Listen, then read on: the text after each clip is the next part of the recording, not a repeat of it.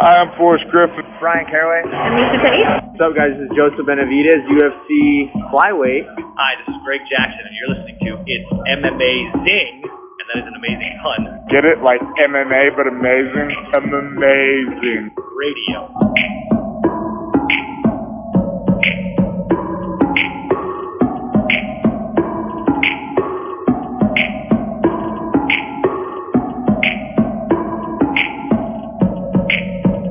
Welcome to It's M M A Radio. I am your host, Doctor Law. With me, as always, and back, D J Mark. Sup? Missed you. Always, also with us this week, Kid Presentable. I'm eating some food, but I'm gonna be polite and not say too much. And finally, a man who just told me he, I shouldn't quit Twitter, and I'm not gonna say why he told me not to quit Twitter because I'm not putting his business out in the streets. Lavender Gooms. Yeah, we're gonna leave that reason uh, on the cutting room floor, Bob. Yeah. Um, I will. I will say to start the podcast, since this normally comes out around uh, midnight uh, Eastern time, so that'll come out on June on January fourteenth. Uh, happy birthday to our friend Sal. Happy birthday to our friend Sal, who turns thirty-four years old. That old fuck. Mike, how old are you? I am thirty-four. Mark, how old are you? thirty-four. Stefan, look at these old fucks. I know you didn't include yourself in there, Bobby, just because you know I'm the youngest one of our I'm crew. Only thirty-three, oh. Bitch. I am thirty-three. All right? For like three more weeks. Hashtag Jesus year. I'm thriving over here. Fucking sitting here sweating my ass off because I have a fever. I'm dying, folks. I'm dying. So this might be the last episode. Episode three hundred and... I don't fucking know. eighty? Mike, figure it out. Um... Anyway, this week we're going to talk about M M A. Um, it's a novel concept. We haven't been able to do that for a few weeks. Actually, pretty happy to have a nice break, to be honest. Uh, makes me more excited for the cards. Um, and this is one to actually get excited about because the biggest pay-per-view star in the U F C is back. Conor McGregor's back, taking on Donald Cerrone. Um, a lot of us wanted the Gaethje fight, but shit, this is still a pretty good fight, uh, stand-up wise. Gonna be entertaining, God willing. Um... Headlining a pay-per-view. No title fights on this card, but uh, we got ourselves some really good matchups in here. Uh, some of which are going to make real, uh, have real ramifications in the divisions. Um, others are just going to be a slaughter of a favorite of this podcast. Uh, M M A news this week. I mean, really the only thing I saw, and it was nice and ridiculous. Mike, you catch that Anthony Pettis story where he managed to cut himself right before the Nate Diaz fight, screwing the cap on a piss bottle? Yeah, I got a few questions about that. One, how aggressively was he trying to twist that, that cap closed? I mean, was he trying to send it into the vacuum of space so that none of the liquid actually came out? Mm. And then the more surprising thought I had was, why are they using glass bottles? It is, well, at the time, it was twenty nineteen. You ever heard of a little thing called plastic? Yeah, and, um, man, Anthony Pettis, man, man's got some bad luck. Remember that story where, like, motherfuckers were just, like, burning his cars? That was a thing a couple years ago. That was a story for Anthony Pettis. Um, anyway, I must have completely missed that. I don't remember that Yeah, one. People in Milwaukee burning Anthony Pettis' house. Or not house, cars. Um, anyway, he's suing the U F C. He's suing U S A D A. Um, he's suing somebody else, too, in there. Um, so they should probably just pay him his win bonus he would have gotten for that fight. And uh, uh, Also fee- the bottle. He's also suing the bottle company. Yeah, because you can't make a fucking jagged-ass edge on that bottle. That's uh, that's not okay. Mike, I was really hoping you had a jagged edge joke for me right there. I do. Uh, the only jagged edge that I recognize is uh, let's get married. Very nice. Um, oh my God, where, where the party at? I was going to say, I like let's get married, but where the party at? That's that's a good one. Let's let's get married remix with Run D M C. Oh, yeah. Classic. That's that's the best one. I've, I'll give him that, Stefan. If he's talking the remix, go that way. Um, fuck it. Let's just get into this uh, card, guys. Um, U F C two forty-six coming to you from the T-Mobile Arena, which I have been to. It is beautiful. Get in there. Get yourself a Shake Shack burger. Don't go to the club at the top. There does not need to be a club in a casino. Headlined by the return of Conor McGregor. Uh, Stefan, last time we saw Conor McGregor... It's got to be over a year, right? Uh, which, well, I actually am not sure. What was the last embarrassing thing we saw happening to him? Was it uh, um, Khabib? Wasn't he two-piecing one of uh, Khabib's uh, entourage? That was, that was a year ago, perchance, when he slapped a man at a bar for not liking his whiskey. What embarrassing thing was going on with Conor McGregor one year ago? Yeah, that's fair. We have not seen Conor McGregor compete since October twenty eighteen. Um, by the way, before anybody turns this into a morality play, I want you all to just go on, go on the internet and just look up Donald Cerrone's, what he said today. Just in general. So, this isn't good guy versus bad guy. Um, Conor hasn't fought since uh, U F C two twenty-nine when he lost a... I think he won one round? I don't remember. He lost. He got choked in the fourth round. He didn't win any rounds? I don't remember, no. honestly. I thought maybe he did okay in one. Whatever. I believe he just got taken down, right? I thought there was the round where he did something because Khabib looked tired for a minute. Maybe I'm inventing shit. No, there was a remember where he that got Khabib... sat on for a round, but then he got knocked down in the second and dominated in all the other ones. Oh, the re- yeah. first round, nothing happened, except he didn't win. That's You're right. You're right. That's what happened. Conor was so scared of the takedown that he made Khabib's punch look good. It That's made me, how bad it, it was. It reminded me of uh, Chael when he dropped Anderson. And Anderson just waiting for that takedown, and then boom, left hand on your ass. Um, since that time, Khabib's fought once, so active champion, not really so much. Um, in the meantime, just making bad headlines. Stefan mentioned it. He also was investigated. I'm not sure it's done. He was being investigated for sexual assault. Um, he sold a lot of whiskey, just a shitload of whiskey. So props for that. It's not great. Uh, tastes like Jameson, so there you go. Um, it's more bitter Jameson. I'll say Jameson is, you know, on the cheaper end, but it's smoother than this. What is it? Proper? Proper twelve. Proper, proper twelve. And that, a twelve means something that isn't twelve rounds. I forgot what it was, but whatever. It's the district ward that he grew up in, in wherever the hell he's from. Ireland? Dublin? Well, yeah, that's what I meant. I don't know what. From uh, the rough part, if I'm not mistaken.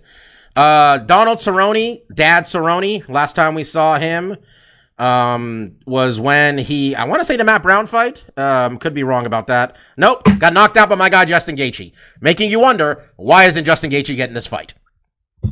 Um, anyway, um, betting line for this one. I mean, let's just get right into it. Stefan, uh, Conor's a favorite, right? Uh, pretty big favorite. He's anywhere from minus three hundred to minus three forty. Um, with Donald Cerrone coming in at a two and a half underdog at about plus two fifty. Um, so uh, they didn't pick this fight by accident, in my opinion. Um, Donald fights a certain way, and him going out there and tapping out Conor McGregor would be the smart move. Um, but he's not like that. He doesn't. I don't think that's what he's going to do. Conor f- starts fast. Donald doesn't. Donald doesn't move his fucking head. Conor's a sniper. Um, and, uh, yeah, I think Donald's getting knocked out. That's real. I think it's going to be fun. I hope Donald gets him a little bit so we have a little bit of a back and forth, but I think Donald's going out. Probably inside of seven minutes at the latest. Mark, what do you think? Yeah, I'm in the same mindset. Uh, stylistically, this matches up really well for Conor. Uh, we have not really seen anyone dominate uh Conor in the stand-up in M M A. Um the closest example that we've seen was, you know, Nate, and I think that was more of a stamina issue. Um if Conor just, you know, takes his time, lets those openings materialize, he will find them with Donald. Uh he will find a home for that left hand. Uh Cerrone just has to mix it up. Uh I mean, I think when you look at skill sets, he's the more well-rounded fighter, you know, standing up. He has punches, kicks, knees. He kind of has the whole basket there, and he's very slick on the ground. But like you alluded to, Bob, uh, Cerrone's never been really a guy to chase the submission or even go after it. They kind of just, like Conor in the left hand, they just need to materialize for him. He'll, he'll hurt somebody and have them make a mistake and capitalize on it. Um, he's not necessarily a guy who's going to try to take Conor down, and uh, I think he'd be smart, um, but I think he's going to stand with him, and I think Conor will find uh, a home for that left, and I think, it, much like you, I wouldn't be surprised if he finishes him in the first, but second or third, if he kind of takes his time, doesn't want to, you know, shoot punches out too hard like he did with Nate, which ultimately cost him that first fight. Uh, you know, I think he's going to be sm- smart and collected here, and uh, I, I think he knows he has all the ability and skill to win this fight. He just has to not make any dumb mistakes, um, and he should have it. Yeah, I mean, for as much as he gets criticism, um, and people are weird uh, with their criticism of this stuff, man's an excellent fighter. He knocked out Jose Aldo in thirteen seconds. Made Dustin Poirier look like a bum. Like, these are good fighters. Killed our guy Eddie Alvarez almost immediately. So, yeah, this is really tailor-made for him. Uh, Mike, you feel otherwise, or are you going to join the Conor pick here? No, no, no, no, no, no. I am not going out on a limb on the first card of the year, because one of my New Year's resolutions is to actually win our uh, our picks this year. So, yeah, I'm going with Conor McGregor on this one. Um, we've talked about this ad nauseum um, in the year and a half since uh, McGregor lost to Khabib, who would be his uh, his return fight. And we talked about a lot that it would be someone like Cerrone, someone that would be willing to to keep it on the feet, not someone that's a particularly strong wrestler. And Cerrone fits that bill. I mean, Cerrone has really good jiu-jitsu, but I mean, Cerrone likes to stand and bang, and that fits perfectly into, you know, McGregor's skill set. Um, I don't see this fight going past the the second round. Quite honestly, I want to see some um, leg kicks from Cerrone, to be honest. I don't think that'd be a bad yeah. idea. Maybe like um, impose something that, new on him. No, for sure. And, um, you know, one thing that I was speaking with my, my nephew a little earlier about this fight, and he called Cerrone a, a tune-up fight, um, you know, alluding it to that term from, from boxing. And, you know, I told him, no, I wouldn't call Donald Cerrone a, a tune-up fight, you know, in, in the lightweight division. Um, you know, he is, uh, you know, a top five lightweight at worst, you know, top ten. He's still really good, even though he lost his last fight. Um, does his style of fighting um, work into how uh, you know Conor normally beats people? Yeah, but I wouldn't call this a tune-up fight by any stretch of the imagination. I mean, you know, seven, Mike, eight, anybody can get got. Yeah, I hear you saying lightweight, um, and that's kind of the interesting caveat. And I do think one of the X factors of the fight, they're fighting at one seventy. They're both lightweights. They are, but um, that's why I think why I, I say I think it's an X factor is. Um, It benefits Cerrone to fight at one seventy more than it does Conor, because Cerrone's a tall man. So his lean, long frame getting to fill out that weight, it's more, it's healthier for him. Whereas for Conor, it's lazy, not laziness, but it's rustiness. It's, yeah. I've been away from the game. I don't want to cut that weight. He's not a tall dude. Conor, I mean, this fight not- also, you're right. And this fight came together kind of fast, quite frankly. It was like two months ago. They're like, oh, we're doing this. It's like, oh, and that might've been part of the factor. The man's trying to get three fights in. And it sounds, I mean, let's be honest, Steph. Don't I mean, be, make your pick, but we're headed towards Donald, uh, Cal, uh, sorry, Conor McGregor versus Jorge Masvidal here, right? Um, you know, that's one of the big money fights, right? Um, but how many times have we seen? That's the thing about real fighting is you can lay out all these great expectations, and that's when they come crashing down. I believe uh, the expression goes: if uh, you want to hear God laugh, tell him your plans. Um, you know, I. Yeah, I think this is the Chael Sonnen school of thought. Biggest name, most winnable fight for Conor McGregor. That's very easily Donald Cerrone. Um, you know, normally losing to Donald Cerrone is not normally a knock, but if uh, if Conor McGregor was to lose Donald Cerrone, this might be a little hot takey, but that's a sign that he's washed if he loses to Donald Cerrone. This is it- completely tailor-made for him to win, and if he doesn't, it means there's something greater going on that he doesn't have much left in terms of being in the upper echelon, I would say. Yeah, we'll see. Um, you got Conor, though, right? Obviously. Yeah, obviously. Well, well, let's see, guys, because Conor did come out in his interview with Ariel today that he hasn't had a drink in about four months. That's probably for the best. The man, the man had to get his shit together, and it sounds like he has on some level, um, because... he's too important to this sport, quite frankly. Um, and let's just put this out there, Mark. People trying to see, they want to see him fight Khabib again. The U F C really has managed to devalue the belts to the point that I don't need to see two guys fight just because it's for a belt, especially a rematch. Um, on the list of fights you want Conor to have after this, Mark, is Khabib, where's that rank? Yeah, personally, very, very low. Um, like you said, Uh, Conor stylistically is a very fun guy to watch, and I think there's a lot of dance partners that he has at welterweight and at one fifty-five that I'm infinitely more interested in seeing. Masvidal, um, honestly, if he wins this Cerrone fight, I think that one makes the most sense. You know, those are two guys that just really can sell pay-per-views, and to have a power keg like that on an event, you know, just screams gangbusters, and that seems to be what the U F C brass is really after, is just what's what marquee fights are going to get the most eyeballs on there. That definitely will. But like you mentioned before, Bob, Justin Gaethje makes a lot of sense. Yep. Um, I think that's an- another stylistic fight that I think works out well in Conor's favor. He's more... I mean, honestly, I want to see Conor more at fifty-five than at welterweight. I don't think this weight class is going to do him any favors. I totally agree with Steph.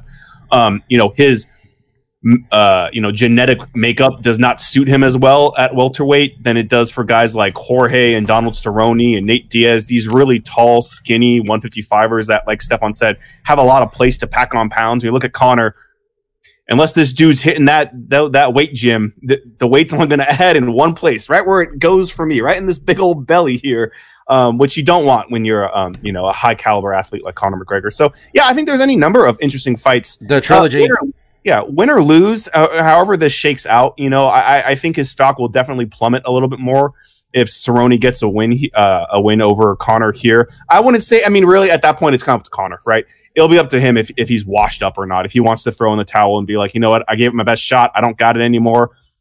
Selling whiskey it is, boys. Uh, but honestly, I, I think he is he is a fighter's fighter. I think he does want to stay active. I don't think these last couple of years having one big fight and losing and then having to wait a year to get back on the horse just to get thrown off again is not something that an active fighter like Conor, I think, really likes to do. I'm sure he relished in, you know, having the new kid, having all the money, but we can see on the outside looking in, that stuff hasn't really helped him that much, right? This money hasn't helped him be a better person or get his head straight. It's actually hurt him. I think he needs to be an active fighter. So yeah, uh, Khabib and Usman, the titles don't really interest me until Conor can start building uh, the resume up again. He needs to get that mystique back because that's what he lost, and that's what probably would have helped him the most in this fight. If he still had the mystique that I'm Conor McGregor, I'm the big tough man, I never lost a fight, that could really have paid dividends with Cerrone, who we've seen sometimes could be a little mentally weak. I don't see that from Conor. Conor doesn't talk the shit he does because he doesn't have a leg to stand on anymore. We saw him lose twice, you know, in a boxing match where he never had a chance to win, and then against Khabib, who stylistically did not match up well with him, but the mystique's gone, so he needs to build it up. Yeah, if we're going to give me a rematch, give me him and Nate a third time. I'm okay with it. We know what? Just give me him, have him fight uh, Jorge, and then have the winner of that fight, Nate. I'm good with that, too. You can have Nate fight fucking, you know, have a little tournament. Have Nate fight Gaethje. You can get Nate to take the fight. Um, Holly Holm, Raquel Pennington. Uh, this is a rematch. And I remember the first time they fought. I want to say, Mark, you agreed with me. I think Holly won a split. But I remember both you and I were like, that really could have gone the other way very, very easily.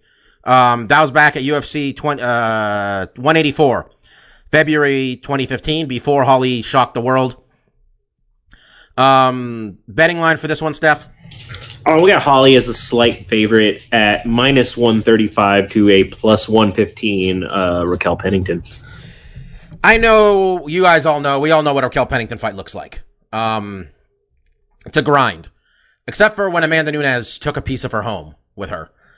And that is why I'm not picking Raquel Pennington. Because she's my girl.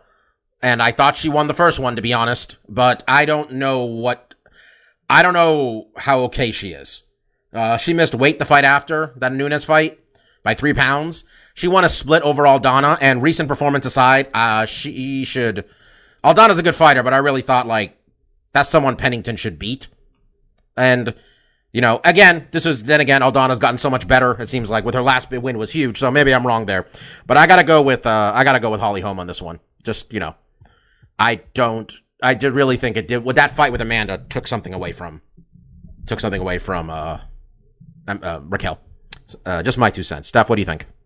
You know, I thought that too, but her next loss is to Jermaine Durand to me. And I think we have enough tape. Jermaine's good, you know, so... Can I really be like that upset? Because I, I that that's kind of the narrative I had in my head too, Bob. That mm. Pennington just she looked changed, but I mean the weight the weight didn't help. The weight really didn't help that. It Mark. didn't. Um, I, the thing is, it hurts me that I don't remember the Aldana fight. Um, and Aldana's someone who I've I, I've really been pulling for her. She came along um, with Lobo M M A out of Invicta, coming in as like an undefeated young prospect along uh, Alexa Grasso, and I thought the two of them. We're just going to take it by storm, but clearly, you know, both of them have shown they need a, a lot of growing. Um,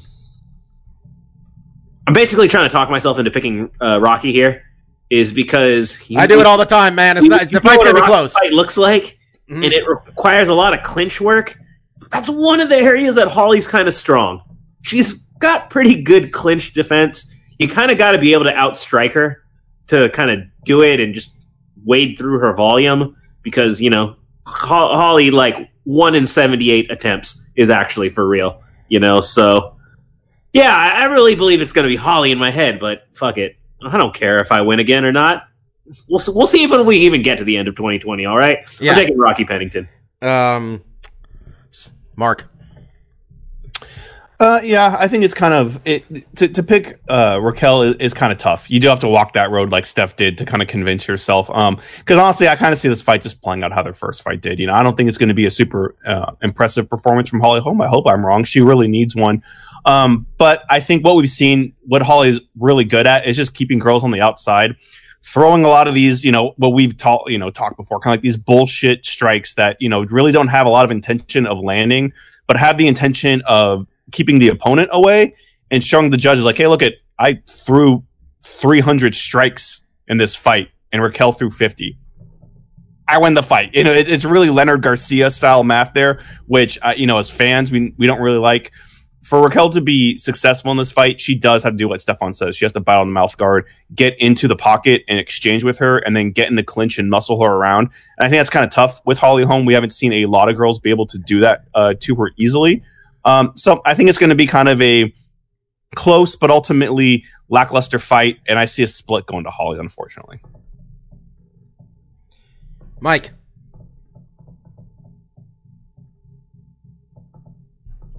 You muted.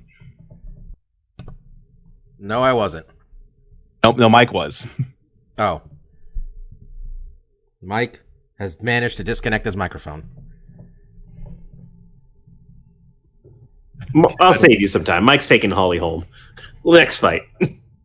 Give it a thumbs up, Mike, if you're picking Holly Holm. Right in that camera. Okay. No, we don't know. We don't know. We got to just sit here. Just guessing. Where's Mike? You know what? Mike's right in the article. We'll just move on to the next fight for now. We'll get his take in a second when he comes back. Um, Alexei Oleynik versus Maurice Greene. And he's... Is Mike back? Well, it depends. Can you hear me? We can hear you guys. Just so I'm clear, you guys could hear me that whole time, right? Yeah, Mike I just muted. Okay. It was uh, with me. Okay. Mike, you took Holly home? Yes. Yeah, uh, what I was going to say is that um, to continue on with what Mark was saying, um, you know, of four of Holly's losses, uh, you know, three of them were to to women who were, you know, much stronger than her, you know, when it came to power and their strikes and, in, um, you know, in Cyborg, obviously Nunes, and in Durandamine. And Raquel, while she's a good fighter, isn't exactly someone who, you know, you're fearing is going to knock you out. So I think this fight is basically going to be where Holly just point strikes her for for uh, three rounds. Fair enough. Um, Alexei Oleynik, man who's had seventy-one fucking M M A fights. And if he beats you guys, the man has a finishing move. Goddamn Ezekiel choke. Um, he got one. He said he Mark Hunt was too fat to Ezekiel choke, so he got him with a rear naked choke. Since then, Alexei Oleynik's been getting knocked out by black dudes. Maurice Greene, black dude. Uh, are, sure, just, are we sure about that? I looked it up. Um, eight and three, coming he's off. A big, of a, he's a big black dude. My man's large. He uh, is six foot seven, two sixty five. Yeah, I was gonna say Oleynik's a big guy, but this motherfucker is huge. Um, yeah, I don't like his chances. I'm going with the. I'm going with. It's, I mean, he's younger, but he's heavyweight, so thirty three. I'm going with Maurice Greene. Um, I'd be honest. I'm picking the guy based on him. I've never seen him fight. He beat the diaper guy, Junior Albini, which doesn't tell me that much either. Um, I got Maurice Greene, though. Uh, Mark, what do you think? Yeah, I think it's a tough fight. I think, obviously, if Maurice is to get it done, he's going to get it done early in the first round. That's kind of... Uh, Well, uh, Alexei's kind of been losing it. You know, Walt and Overeem got him out in the first. Um, a lot of guys that tend to finish him with strikes, which I think is Maurice's best chance, tend to get done early. I'm going to go with um, Alexei, uh, age before youth, I suppose. Uh, dude has a plethora of uh, wins, and I think really his his strategy here should be uh, get the decision. You know, survive that first round, get this guy tired, let him blow his wad out in those first, you know, four minutes where he's trying to knock you out. Spend the next two rounds grappling this guy, clinch taking him down, getting on top, putting work in that way. I think that's going to be his best bet. But it's all up in the air. It's really, can Maurice capitalize on it early and finish this fight quickly? Um, if it gets into the deep waters, I like uh, Alexei a lot. Steph, what do you think? Um, I haven't. I don't know who Maurice Greene is, but I was looking at his Wikipedia page, and the thing that makes me comfortable picking him is uh, he has three wins by triangle choke and one win by arm triangle. The fact that he has four submission finishes shows me he knows something about grappling, which means he presumably knows how to defend the Ezekiel choke. I feel like the Ezekiel choke is kind of something you pull on true grappling novices who just, once you get in a clinch, they kind of panic and don't know what to do. Uh, it's why it's not typically an easy submission to pull off. It's a lot of ways to kind of defend it. You kind of got to fall into it. So um, if my man can finish half of his wins by submission, um, he's more than just a big, like, lumbering, like, punching machine. So I could be completely wrong. I, I don't recall ever seeing him fight, but I, I, I do want to throw this stat out here. You are right. Uh, Maurice Greene, half his wins by decision. Alexi's like ninety-five percent submission wins. Damn it! It's ten times as many submission wins as the other guy. I wouldn't lay my hat on that, but uh, I'm not saying he's gonna sub Alexei. I'm saying he knows enough to defend some basics. I think he's. I think he's too tall to get Ezekiel choked. Like, how's he gonna get up there? You know, on the ground, you know, you're kind of... He's not getting him down there. It doesn't seem to play as much of a factor when you're lying down. You realize that, yes? I do. Everyone's the same height when they're on their back, huh, Mark? Yeah, sure. Not me. I'm super tall. Yeah, we're all... I'm I'm seven foot tall myself. Uh, who? Um, guys, I'm dying over here. Which Who didn't I ask their pick? Uh, you haven't asked me. I'm going to go with Green. All right. Wait, how many people... Did anybody pick Alexei? I did. Uh, Mark, all right. Mark two, Mark, two times. Two-time champ. Um, also on this card, this is a tough one, man. Claudia Gadelha, Alexa Grasso. Um, betting line for this one, Stefan? You know what makes this a tough one? Because it's obvious which way I was going to go in this one. I can't believe she's the favorite. Alexa Grasso is the favorite. minus one fifteen to minus one oh five Claudia Gadelha. It's a double favorite fight. You know, it's one of those not friendly on the betting lines. But I am shocked that Alexa is a favorite. You know what? I'm gonna. You know, I know. You know, we got Mike who loves Claudia Gadelha, and we got you who my girl. Uh, who loves uh, Alexa Grasso. I'm gonna let you guys make your cases first. Mike, who do you got? Um. Well, I'm gonna go with uh, Claudia Gadelha because man, if Mike had picked, if Mike had picked Grasso, I would have just shit on my whole segment here. Well, um, I have very in-depth reasons why I'm going to pick Gadelha because she is a Brazilian angel, and um, she deserves all of the good things in life. And if, Steph, you want to have a little side bet for this one, uh, I'm willing to do it.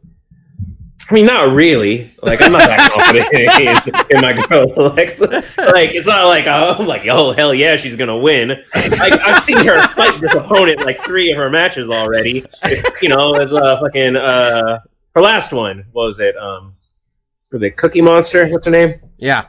Uh, you know, it's the same fighter as Gadelha, more or less. Like, Steph, I've seen these fights. Steph, I don't want to do that. Uh, Steph, I'm sorry, but right behind you is your dog. Oh, just going to town on her bed. I mean, yeah, if, if you want some more stuff, like this last weekend, she was humping Gogi's bed. Gogi thought that would be a great opportunity to try to hump her. I got some humping ass bulldogs. We, we, this is, this is, uh, you know, make us a Patreon page. I'll get. I'll again, give you again are all worked up talking about these sexy ladies. You know, what, what's a bulldog can do? This is we're just off to a great start, guys. Um. So wait. So uh, make your picks. You got. You got. Uh. He has Gadelha by Beautiful Brazilian Angel. Um. No. Um. In, in all honesty, I have it by a decision. Um. When was the last time Claudia finished anybody? Uh.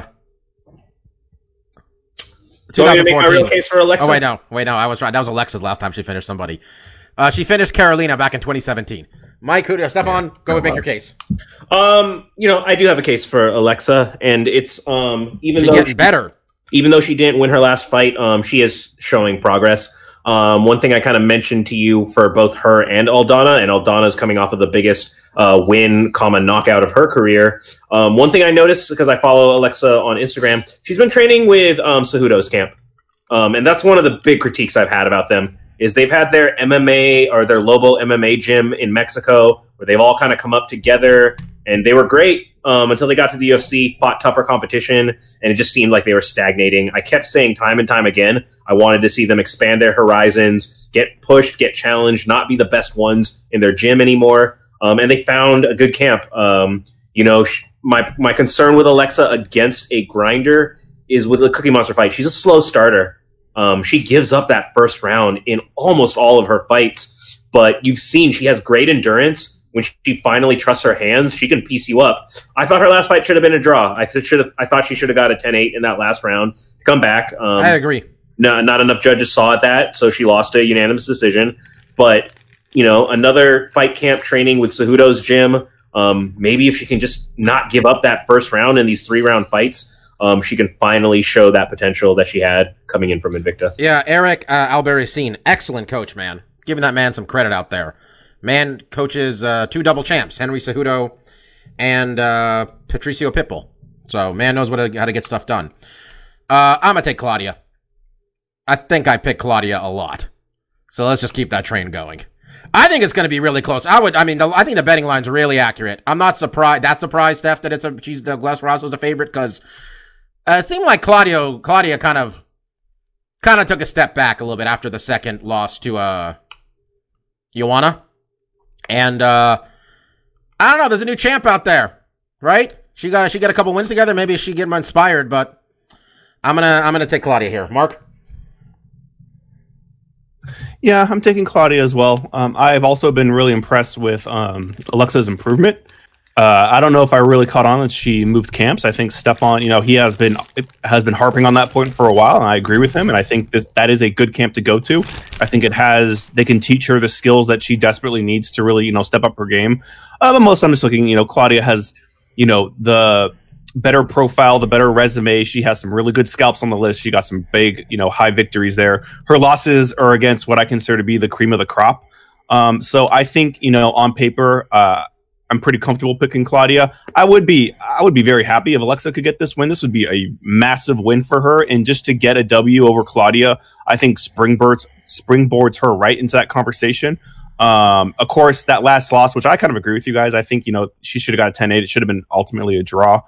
Um, that could kind of make, you know, title shots within a fight win here uh, a little, maybe a little unrealistic. But I think this would really catapult her career. She really needs it. Um, I just think Claudia might be too big of a test right now. Um, all right. Three of us picking the underdog there. Um, well, I do like when I'm picking with the two-time champ. Gives me some confidence. Um, all right. Also on this card, this one is just going to be a good fight. Uh, Anthony Showtime Pettis, ideally his hand is healed at this point, um, taking on Carlos Diego Ferreira. Uh, Carlos Diego Ferreira, this is, this is the coming out party for this young man. Um, he has won, I say young man, he's older than Pettis, but this man has won five straight. And, um, the last two decisions, but over really tough competition in Rustam Khabilov and, uh, Merbek, uh, Taisimov. You beat two guys and the last names ending in O V.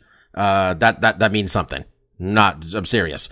Um, Anthony Pettis, man, um, he's not, I mean, there was a wide point there where Steph was calling him washed, I remember. And he wasn't wrong. Anthony Pettis was on a terrible stretch for a while. But now it looks like Anthony Pettis is still, he's not going to be world champ, but Anthony Pettis can still fucking throw down. You know, he can still do things. Um, and, I'm, I'm, I'm going to come back and refute that point immediately when I when I pick. Well, I'm not saying, I mean, you're going to, I mean, I'm, but he's the underdog, right, Steph? It's not an accident. This kid's oh, yeah, good. He's the underdog. Um, for the line for the fight, it's pretty much two and a half both directions. Of Ferreira is a two and a half favorite. Um, Pettis is a two and a half underdog. Yeah, and this is a guy who's been in the U F C, Pereira, for uh, five years. Um, don't know if he came off of a tough season. Doesn't look like he did. But his only losses in this in this in the U F C are to Dustin Poirier f- uh, five years ago, and a decision loss to Benil Dariush. Not bad people to lose to. Anthony's, you know, doing well in some, not doing well in others. Um, Carlos is uh, more of a jiu-jitsu guy, quite frankly, but he's got some knockouts on that record too. But he's a hell of a grappler. And Anthony's no slouch there either. So I really think this is going to be actually a good matchup. Um, entertaining, to say the least. I'm going to take Carlos because I'm kind of betting on, you know, let's get some new guys doing some shit in twenty twenty. Really, it's my logic here. Um, but I would not be surprised if Anthony does some shit here that uh, reminds us that he's still Showtime. Um, Stefan, you wanted to shit on Anthony Pettis? Here's your opportunity. Why not? Man, um, man got his car burned down. He got his fucking, he got bloody hand before a fight. All sorts of problems. Go for it. I mean, it's more so my fault, right? It's more so shame on me. Um, I committed sacrilege on our podcast by picking Anthony Pettis over one Nathan Diaz. Um, and boy, is that going to be the unforgivable thing for me and Anthony Pettis. Uh, he, he had that great knockout over Wonder Boy, and I'm like, wow, he never puts people away with his hands. And then what did he do against Nate Diaz? He absolutely folded. Uh, as Bart Simpson said, he folded quicker than Superman on laundry day. Uh, he had no fucking heart in that fight. And Anthony Pettis, he's not washed, but he is a front runner. And if he is not up on you fast, if he is not landing his strikes on you quick, he does not come back late. He does not persevere from being down. He folds. And, uh, yeah, Ferrara, he, he's, a, he's a very good pressure fighter. He's on the greatest run of his career. Um, I think this line is appropriate. Uh, Mark, what do you think? Yeah, hi. I, I, I don't like picking Pettis because I think you guys both make good cases. Um, I think Ferreira has done an awesome job, you know, getting some really big wins that no one gives a shit about. Like, I look at his record, I'm like, yeah, you know, those two Russian dudes, I'm sure are badass motherfuckers, but they have no name credibility whatsoever. This is the fight he needs. Um, obviously, Pettis carries a big name. I'm picking him more out of convenience or more out of being comfortable, knowing that, like, yeah, you know, he, he's You know, when, like Stefan mentioned, you know, when he lets his hands and feet go, he can be very dangerous. Sometimes that doesn't happen and he gets dominated. Um, and with a guy like Ferreira, where he's getting decisions over these, uh, you know, uh, Russian wrestlers, that's a very troublesome victories there because it's a very realistic thing where he can just get Pettis up against the cage, stall him out, and potentially win a fight that way. I- I'm going to go with Pettis. I-, I think it's kind of a silly uh, bet. Definitely going against the grain. He'll have to pull something out big. Um, but I don't know. I'm just not so comfortable with uh, Diego Ferreira right now just to kind of pick him based off of him being some Russian guys. I'm not as familiar with those fights. So, yeah, I don't feel comfortable with it, but I'm going with it. I mean, I picked Maurice Greene based on Oleynik's propensity to getting knocked knocked out by black dudes, and he's tall. So, yeah, you, you got real logic at least behind your picks on some level. Uh, Mike? Yep, I'm going to be picking Ferrer as well, just based off the uh, the fact that he's a pretty high-pressure fighter and has shown some ability to wrestle. Um, and the fact Pettis lost in his last fight, and I believe he does not have mental fortitude. It's not nice, guys. Not nice. Um, final fight we're picking. Roxanne Modafferi taking on Macy, the future Barber. Is that her nickname? Yeah, she's twenty-one years old, so... I guess she's young. That's not creative, though. So, I mean, like, we, four we, years. We, like, we four years, if she, if she called the present, and, like, ten years, like, the past. I mean, you got to just come up with new nicknames. When Brock started, he was the next big thing. Now he's the Beast. You got to work a new gimmick, eventually. Gotcha. Can't be Uriah Faber. Can't be California Kid for fifteen, twenty fucking years. Makes no sense. Not at all. Um, Roxanne's a massive underdog in this one. Yeah, if you're betting for real, uh, this is called the don't touch fight because Macy Barber is minus one thousand to uh, Roxy's plus six fifty. Yeah, um, Macy fucks girls up, um, for lack of a better term. She whoops people's asses. She's knocked out five straight people. Um, and uh, they're not, you know, necessarily the most high-level fighters. And she said she was going to, uh, what'd she say she was going to do to Paige VanZant? She was going to ruin her Instagram career. And then Paige VanZant proceeded to call out every single woman in the U F C except for Macy Barber, which I don't know what that meant, honestly. God forbid Paige VanZant had a fight we could build to. Anyway, instead, our girl Roxy. Um, Roxanne has shown, honestly, noticeable improvement since uh, moving over to Syndicate M M A. Um... We always just liked her in general. Um, actually met her um, at Kansas City in Kansas City before an Invicta event. Um, really nice person, and you know, no one has a bad thing to say about Roxanne Modafferi. Uh, I think she's gonna get killed here. This is not gonna go well. Um, she's five foot seven. I want to say she's taller than Macy, uh, but I don't know if she's gonna be able to make any use of that. Um, I think. Macy's too fast. Macy hits too hard. I am, like, at this point, I mean, she's still er- still early in her career. I am on the hype train for this girl. And, uh, she, you know, you're a prodigy who fights, you know, trains with Duke Rufus. I'm assuming your hands are going to be real fucking good. Um, so, yeah, I got Macy Barber, and I think it's going to be very one-sided. Steph? Um, yeah, you know, like you said, we all like Roxy. Roxy is a very charming, easy to root for person. Just genuinely nice. You want to see her do well. Um, but ultimately, her career can be summed up by the um, Deadpool catchphrase, maximum effort. That is what Roxanne Modafferi is. She's maximum effort, but that is not good enough here. Um, this is the difference between a true prospect and, you know, someone who just gives it their damn all. But uh, that's why, you know, her loving Japanese culture, she fits in so well with it. She fits in with, like, the shonen anime characters. She's just going to give her all till she can't give She's no the happy more. warrior. Yeah. Like, you know, I hope nickname. she I hope she hopes I hope she achieves what she hopes for herself, and that's just a good showing, you know. It's not Man, about Ro- the outcomes for her. Roxanne's thirty-seven. Damn, she's been doing this a while. Been doing this a long time. Marcus, yeah, Roxanne started this in two thousand three. Damn. Um, Marcus?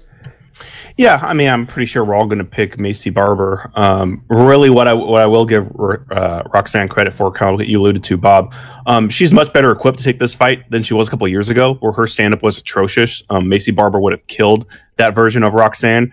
Um, Roxanne really has improved in her stand-up uh, significantly. You know, she keeps her eyes on her opponent. She knows really basic strikes to capitalize. Um, and I think really where she might shock the world is if she is able... If Macy kind of underestimates her striking and she catches her with something and is able to get her to the ground, because that's where Roxanne gets a lot of her wins, especially early on. She's a very good grappler, especially on the top. Um, that could present some challenges, but Macy Barber is stylistically a nightmare for Roxanne. Um, she's a girl that likes to stick in the pocket, throw heavy hands. Um, like I mentioned before, Roxanne had a really bad tendency to kind of close her eyes when she strikes, turn her back and kind of throw spinning back fists, because basically you're giving up your back to your opponent. That's your way of flailing out of it. Um, Macy would have killed that version of Roxanne. I still think the stand-up is just, there's just levels to this, and, and Macy's just so much more dangerous. Um, but, you know, don't count Roxanne out. Like you said, uh, she has a lot of heart. She does not give. And if Macy blows her wad, thinks she hurts her early, tries to go for the kill, and is unsuccessful, she could find herself in a really shitty position in the second round where she's blown her wad, and Roxanne's got the stamina and now the kind of spirit in her that she took her best shots. I mean, these are kind of... You know, will it happen? Won't it? Who knows? But uh, I, I mean, you're not. Definitely... I mean, in fairness, she did that with um, Antonia, Antonia Shevchenko. Not as much of a herald of prospect as uh, Macy, but she was not expected to. I mean, that's and uh, Valentina's kid sister, and people thought Roxanne was going to get killed on that one. She won. She took a split on that one, so it's not out of the question that you know. I mean, it's a, she's a huge underdog. Let's be yeah, real, but I, I, I just I'm laying down that groundwork yeah. because there are avenues where she can pull off a what I would consider to be a significant upset. Um, it it really has to come down to Macy allowing herself to make those kind of mistakes. I don't think she will. I think Macy has ex- just excellent uh, shot selection. When she hurts a girl and she's sitting in the pocket, she doesn't go just ham. She waits for those. She looks for those openings and exploits them. So I think Macy's going to win this, but. Look, I'm not going to come here next week and Roxanne gets a late sub or gets a decision. I'm going to be here like, oh, I could have never foreseen this happening, because Roxanne kind of has the toolbox where potentially there could be a scenario where Macy finds herself in a really bad position. But I think Ste- she's going to knock her out. Steph, the betting odds, what were they again? Sorry. Sorry, uh, unmute myself. Was, uh, uh, Macy was minus one thousand to uh, plus six fifty, Roxy. It was I mean, pretty big. The line is her- what it is. Yeah. Um, but you know, you get that when you got a big prospect like Macy, who possibly is the future of this, uh, of this weight class. Um, wait, are they fighting at twenty-five here? Flyweight. Okay. All right. Um, so I think Macy fought her first few fights at, uh, I want to say fifteen. Could be wrong about that. Um, she debuted at flyweight, um, in her fight against Aldridge back in March twenty nineteen. Yeah, she took she had a strawweight fight with uh the fight before that with Cyphers, Hannah Cyphers. So uh man, getting older, growing into her uh, frame a little bit. Um, we got some other fights in this card, not bad, quite frankly. Um, oh, just uh just to let you know, Bob, I'm picking Barber as well. Oh shit, I'm sorry, man. It's okay. I'm li- I'm you're, literally you're, sitting here with an ice pack on my head. It's okay. I'm sitting here, I'm dying here, sitting with an ice pack on my head. I'm so hot. Um. Drew Dober's on this card. Chaz Skelly. Tim, I like watching Tim Elliott fight. Um, I'm not going to because I don't have Fight Pass. And I'm paying for that shit. Um, but, uh, man, Roxanne's going to get beat up on E S P N. A lot of people are going to see that. Um, Andre Touchy-Feely Um, man's got a Uriah Faber tattoo. Um, Why? I guess, well, Andre Touchyfeely's been in jail.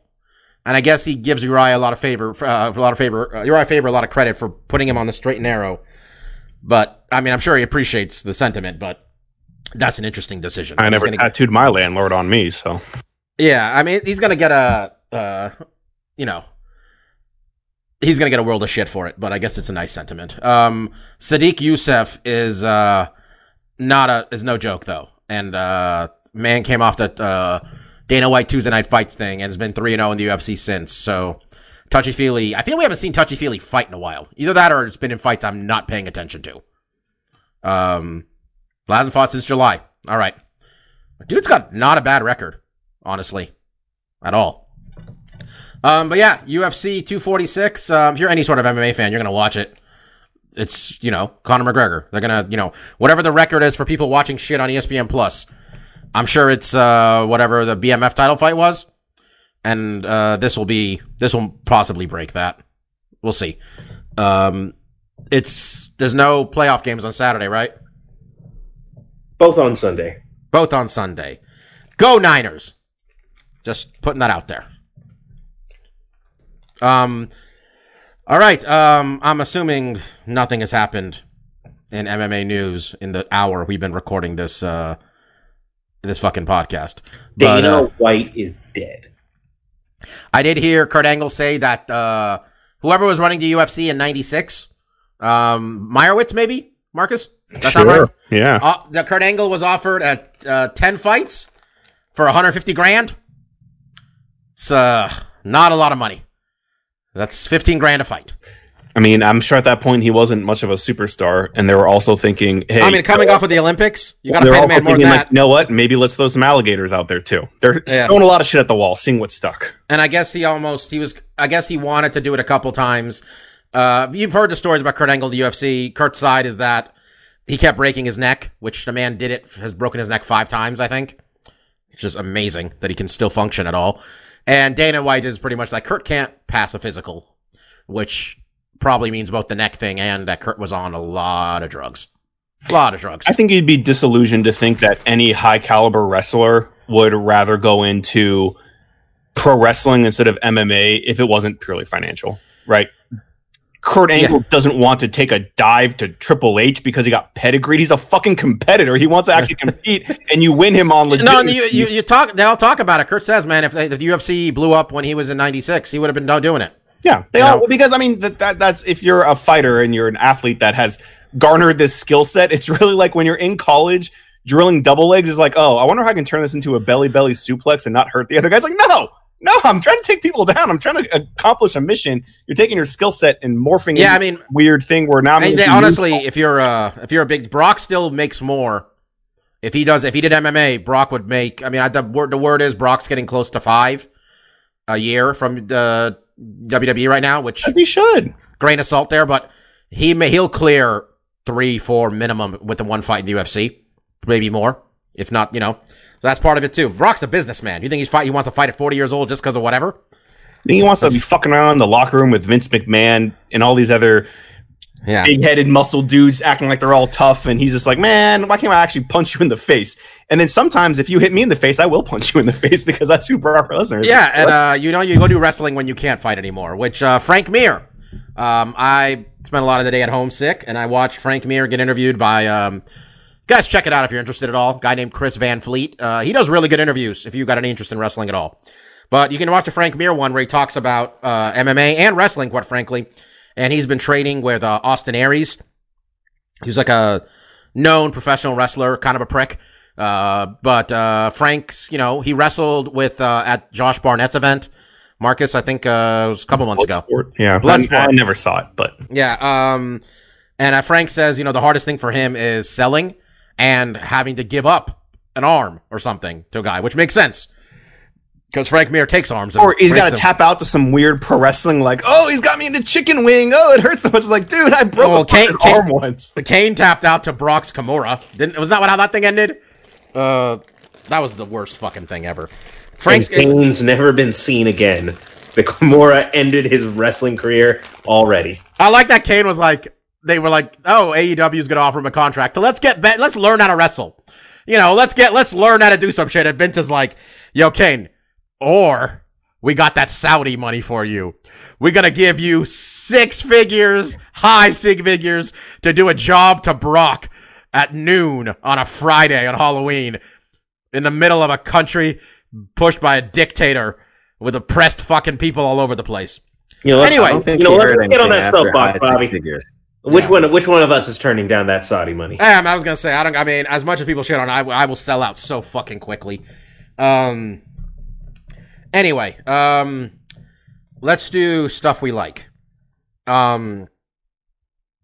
First off, if anybody wants to hit us up, and some of you guys do occasionally on Twitter, that is not the best way to get a hold of us or say anything to us. We have a Gmail account. Um, it's amazing at gmail dot com. You can hit us up there. Um, if you got any comments, um, something we did right, something we did wrong. Uh, we, we, I, I can't do M M A Twitter anymore. It's, I'm done. It's the fucking worst. Twitter was a mistake, and, uh, folks. And on that note, Lavender Gooms will be taking over their It's Amazing Twitter account, and they there. will officially go into the gutter. I was gonna say, Mike's gonna wonder why I'm following random wrestlers like Malcolm Bivens and like random deal sites. And I'll some... be and, and when I get on it, I'll be wondering why you haven't been following The Bachelor on A B C all this time. Oh God, uh, we've cultivated a really shitty social media file following, and Mike's gonna make it worse somehow. But uh, all seriousness, if you guys want to hit us up on anything, it's amazing at gmail dot com. Um, please don't send us viruses. That's not nice. You know, be cool. Just saying. Um, stuff we like. Uh, pretty psyched that uh, we didn't go to war this past week. I'm uh, I'm Iranian. You know, my parents were born there. I'm first generation. Pretty hyped that oh, no, uh, we're losing viewers. Yeah, pretty hyped. That, you know what? The same people who were going to leave because of that already gone when you and me were doing weekly rants about Trump. Pretty hyped that we didn't go to war. That's all I'm going to say. And uh, those of you protesting, I don't know why you'd be listening to this unless, I don't know how you ended up here. And man, good for you guys down there. I know that it's been rough, and they've killed fifteen hundred fucking people, and that was before this. So, uh, yeah, that was it. I'm sick. I got nothing. I'm just dying over here. So, Mark, you've been gone for a little bit. What's your stuff we like? Yeah, I got a couple things. Um, over the last couple of weeks, I did catch uh, that new cinema movie. Uh, actually, it's not even new now. It's like super old. I was surprised it was still in theaters. Uh, we saw Knives Out, uh, which was hey, I was talking about that last week. Oh, okay, yeah. So I, I watched it uh, this last week, and I really enjoyed it. You know, um, it there's not a lot of movies I can really get super excited for outside of the Marvel, and then even sometimes like even Star Wars. When I was like when I was like in the theater, I was like, oh yeah, this might be kind of fun, huh? Um, So I was going into it just being like, I heard it's really good. I'm expecting it to be a good movie, but I was not like excited or anticipating it or anything like that. Um, and I really enjoyed it. It's definitely worth a watch, um, especially if you like kind of murder mystery uh, kind of films. I think there's a lot to like here. It kind of keeps you on the edge of your seats, lots of twists and twists and turns as one would expect with this kind of genre of film, uh, but just super uh, well written, well acted. You know, across the board, it was just a really fun film. I really enjoyed my time with it. Um, the other thing that I finally caught on to, and it's kind of sad because, I don't know, have you guys ever watched something without realizing it's a knockoff of something that's much more popular? I don't know if that's ever happened to you. But um, I watched um, Digimon. I, I have an example of that, Mark. But when um, you watch... Yeah, so... Uh, I, one of my favorite movies is The Mighty Ducks. Mm-hmm. And I learned maybe ten years after the fact that it is a hockey knockoff of The Bad News Bears. Okay. I... I, I mean, okay. Is that a knockoff, Mike? We just grew up in the era of kids. It's almost like that would almost be like an adaptation. Um, anyways, what I'm ultimately alluding to, a couple weeks ago, I, I or actually maybe a month ago, I mentioned a couple times on the podcast, um, there is a reality competition show that I'm quite fond of called Making It. Um, it's on Hulu. It's with Amy Poehler and Nick Offerman. It's just a competition show about people doing crafts. It's very cute, very charming. Um, of course, anyone who has seen or watched the juggernaut that is the Great British Bake Off would instantly know, like, oh, this show is just knocking off that show. They're doing the exact same setup. They have two judges. Like, everything's to a T. Um, so when I started watching the um, Great British Bake Off, I was like, oh, shit. Making It was just totally knocking this off. Um, but that show, like, I'm, I don't know if you guys ever mentioned it on here before. I'm sure you have. It's been around forever. It's been, you know, highly regarded for a really long time. I've heard people recommend it over and over again. Um, I just finally took the plunge, and I really like it. You know, I don't, I have no affinity for cooking. I do not uh, like. Bobby loves cooking. He finds a Hell lot yeah. of joy in it. Um, I'm not that person, but I still really enjoy the show. Um, and it's mostly just because the the judges tell you, like, okay, they're going to cook this cake. This is what to watch out for. They're going to fuck this up by putting it in too long or putting this instead of that. And it's like, oh, now I, not knowing anything about baking, have an inside track to know how Nancy is fucking up her bunk cake this week because she took it out too soon or something. It, it is a fun competition show. It's very sweet.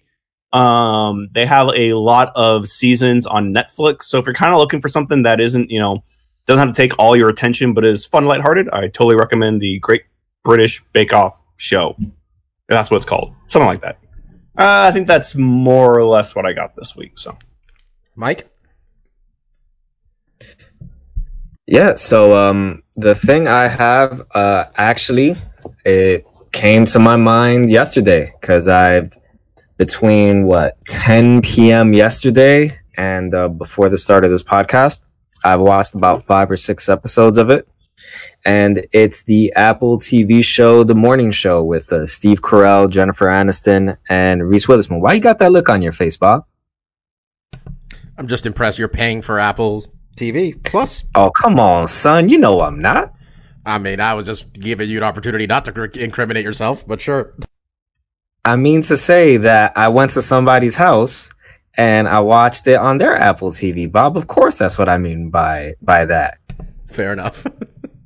So, obviously, when I went to someone else's house who's paying for Apple T V, I watched the, the morning show. Um, I thought it was just going to be a version of The Newsroom, uh, the H B O, uh, H B O's Newsroom, except the morning show version. But apparently, the whole show is just about the Me Too movement. Um, so, it's a bit of a bummer in the, the topic. I'm sorry, that was that was just the way you put that. It's a bit of a bummer. Sorry, go ahead. It's it, it, its topic is a bit of a bummer, but it's a really well, you know, real well executed show. Uh, um, I've been been binge watching it. You know, anytime I get, can, running over to my friend's house with Apple T V so I could watch it. You got the free and, trial going, Mike, right? Uh, sure. Does Apple T V have a free trial? Because if that's the case, that's the excuse I'll be using for how I'm watching it without paying for Apple T V. But uh, yeah, of course, there we go. Yes, but um, I'm pretty riveted by it. Um, I'll see if I can get in another episode or two before I go to bed. Um, Reese Witherspoon, Jennifer Aniston, they're both really good in it. Um, Steve Carell, as always, is very is very good in it as well.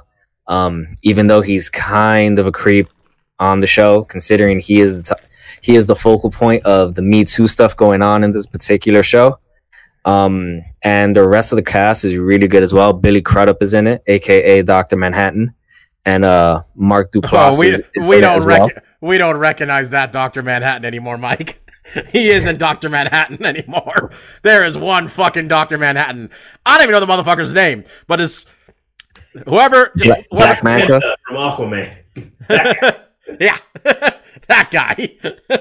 Sorry, go ahead, Mike. But I was pleasantly surprised by how much I've enjoyed the morning show. Um, you know, I saw it. Um, it was nominated for a bunch of Golden Globes, so I thought, well, if all of these people say it's good, who am I to not give it a chance? And I'm happy I did. Stefan. Um, a lot of little things this week. Um, you know, you said go Niners, man. Um, Wait a second. What's going on with your mic? You got real echoey. Ooh, what happened? That's better. There we go. Better. Whatever you did. Yeah. Uh, I might have just uh, jangled the cord a little bit with the Bulldog. Um, you said go Niners. You know, my, my ability to enjoy professional football is entirely dependent on if they are relevant whatsoever. And mm-hmm. currently they're the best team in football. So hell yeah. What a time to be alive. Um, Shout yeah. out to the stranger that bought me a beer at that game. Thank you. Appreciate it. um, uh, the other thing, it's a story that I learned today that I really enjoyed. I told uh, Bob about it earlier when we were just chatting. Um, it's, it's, it's more of a wag of the finger for the content of the story, but I like the story because it's humorous to me. Um, and it has to do with Mike's beloved New York Knicks. Um, so, you know, a lot of games, you know, they like to interact with the fans, you know, come take a half court shot. win, win, win a lot of money. You know, the Lakers, uh, one of their fans hit a half-court shot, and they made one hundred thousand dollars. What a life-changing amount of money for this regular fan. Um, so oh, no. This, I know this where New this York, is going. This New York Knicks fan, not only does he get to shoot the half-court shot, he makes the half-court shot. How much do you think they give him, Mark? fifty thousand dollars? one hundred thousand dollars? one million dollars? Well, well let, let's Mark answer. Let's see what he thinks. Mark, Mark what, what do you think? Let's one? Get the guess in. Yeah. Well, okay, so how much did the other guy make? one hundred thousand dollars? Lakers fan got one hundred thousand dollars for making the half-court it, shot. Obviously, this has to be really low because we wouldn't be talking about it otherwise. I guess fifty dollars. uh, it may, it might, it might be. That actually might be factual, Mark, because here's what they paid him. They paid him one thousand dollars worth of scratchers. Oh, my God. Dude, it's just like, give me one thousand dollars. I don't know if it's going to pay out for Like, me. I think, he, wouldn't you rather just have the one thousand dollars? That's a shitty amount, uh, especially since uh, Dolan is one of the wealthiest made-of-money owners in the N B A. Um, but stuff. Did I'm going to give you the opportunity. Didn't you see how happy that guy was? I'm really eagerly awaiting the follow-up to know what his earnings from these scratchers are. Uh, I really hope that he follows. He's going to win so many free scratchers. He's just going to scratch. Get another scratcher. That's that was my experience. Thing. He's going to win five hundred free scratchers. You guys, I remember like when we all turned, I remember we turned eighteen and we'd go to the gas station near the high school and we get scratchers. And the most common win is, hey, you got another scratcher. And then you lose. And then you lose. Yeah. I believe our, our old pal Christian, uh, I think when he calculated the math of buying like scratchers every day at lunch, our senior of high school, I think he was like, minus two hundred dollars, even though well, at the he, point he won he, a grand. no, no, he won. He won a hundred dollars, and then he slowly just lost money every day. And he didn't. He wasn't eighteen. I had to buy him a scratcher every day. Just every oh. day, he lost more and more money. Even better, you lost his money, Bobby. Um, so yeah, some fun sports things, and then um, and stuff I watch. Um, I've mentioned it before, but we just hit episode thirteen of uh, My Hero Academia. Um, we got the big battle arc of the season. Um. Very visually stunning, very great soundtrack, very emotionally moving, as these shows are prone to be. Um, that was a really fun moment. If you're caught up on it, what a battle. What a sequence. It's fun. Um, all right. Um, I had something I was going to say. Oh, M M A fans. I know we have it rough sometimes. People make fun of our sport, and the sport has it coming a lot of times. But do you know what happens in M M A when you get caught cheating to win a championship? What is the first thing they fucking do when you win a championship while cheating, Mike? Uh, they take away your championship, Bob. H- hell fucking yeah. And you know what happened with the Astros? What did they do? Um, well, their manager and G M got suspended for a year. And yes. then within maybe three hours, the owner fired both of them. Yeah. And then they got a five million dollars oh, and- fine. Of- And they also lost the uh, first and second round picks for the next two years. Which is fine, because why don't you take all the money you won on won winning the World Series on merch and all the season tickets you sold and just buy better players? What a fucking And joke. also, I and also I would take one World Series win every twenty years. No oh, problem. F- dude, yeah, I would. I, I I told you, man, baseball could stop right now for me. I'm fine. Once you win, whatever. Just fucking whatever. It's a joke of a penalty. Like I, I just need one championship in my lifetime from each yeah. of my sports. That's that's all I need. I'm just, just I one. just need I just need one. It, it can happen next year. Now I'll die happy. Well, of course when I'm ninety, but at least I'll be able to say it happened once.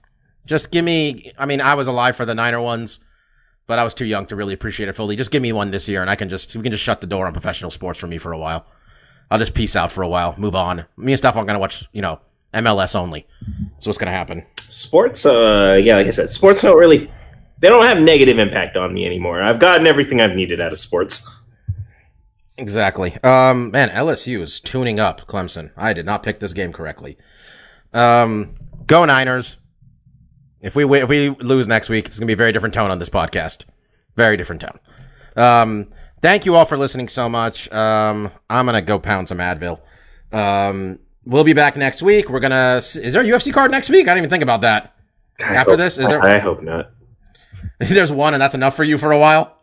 Let's just... You one know. a month, Bobby. It's called a tentpole event. You earn, uh, you earn my viewership. Man, I'm trying to find... God, somebody have it up, because I can't find it. Um, if there's one next week, I want to at least say if there is or isn't one. Uh, buh, buh, buh, buh. U F C Fight Night one oh six.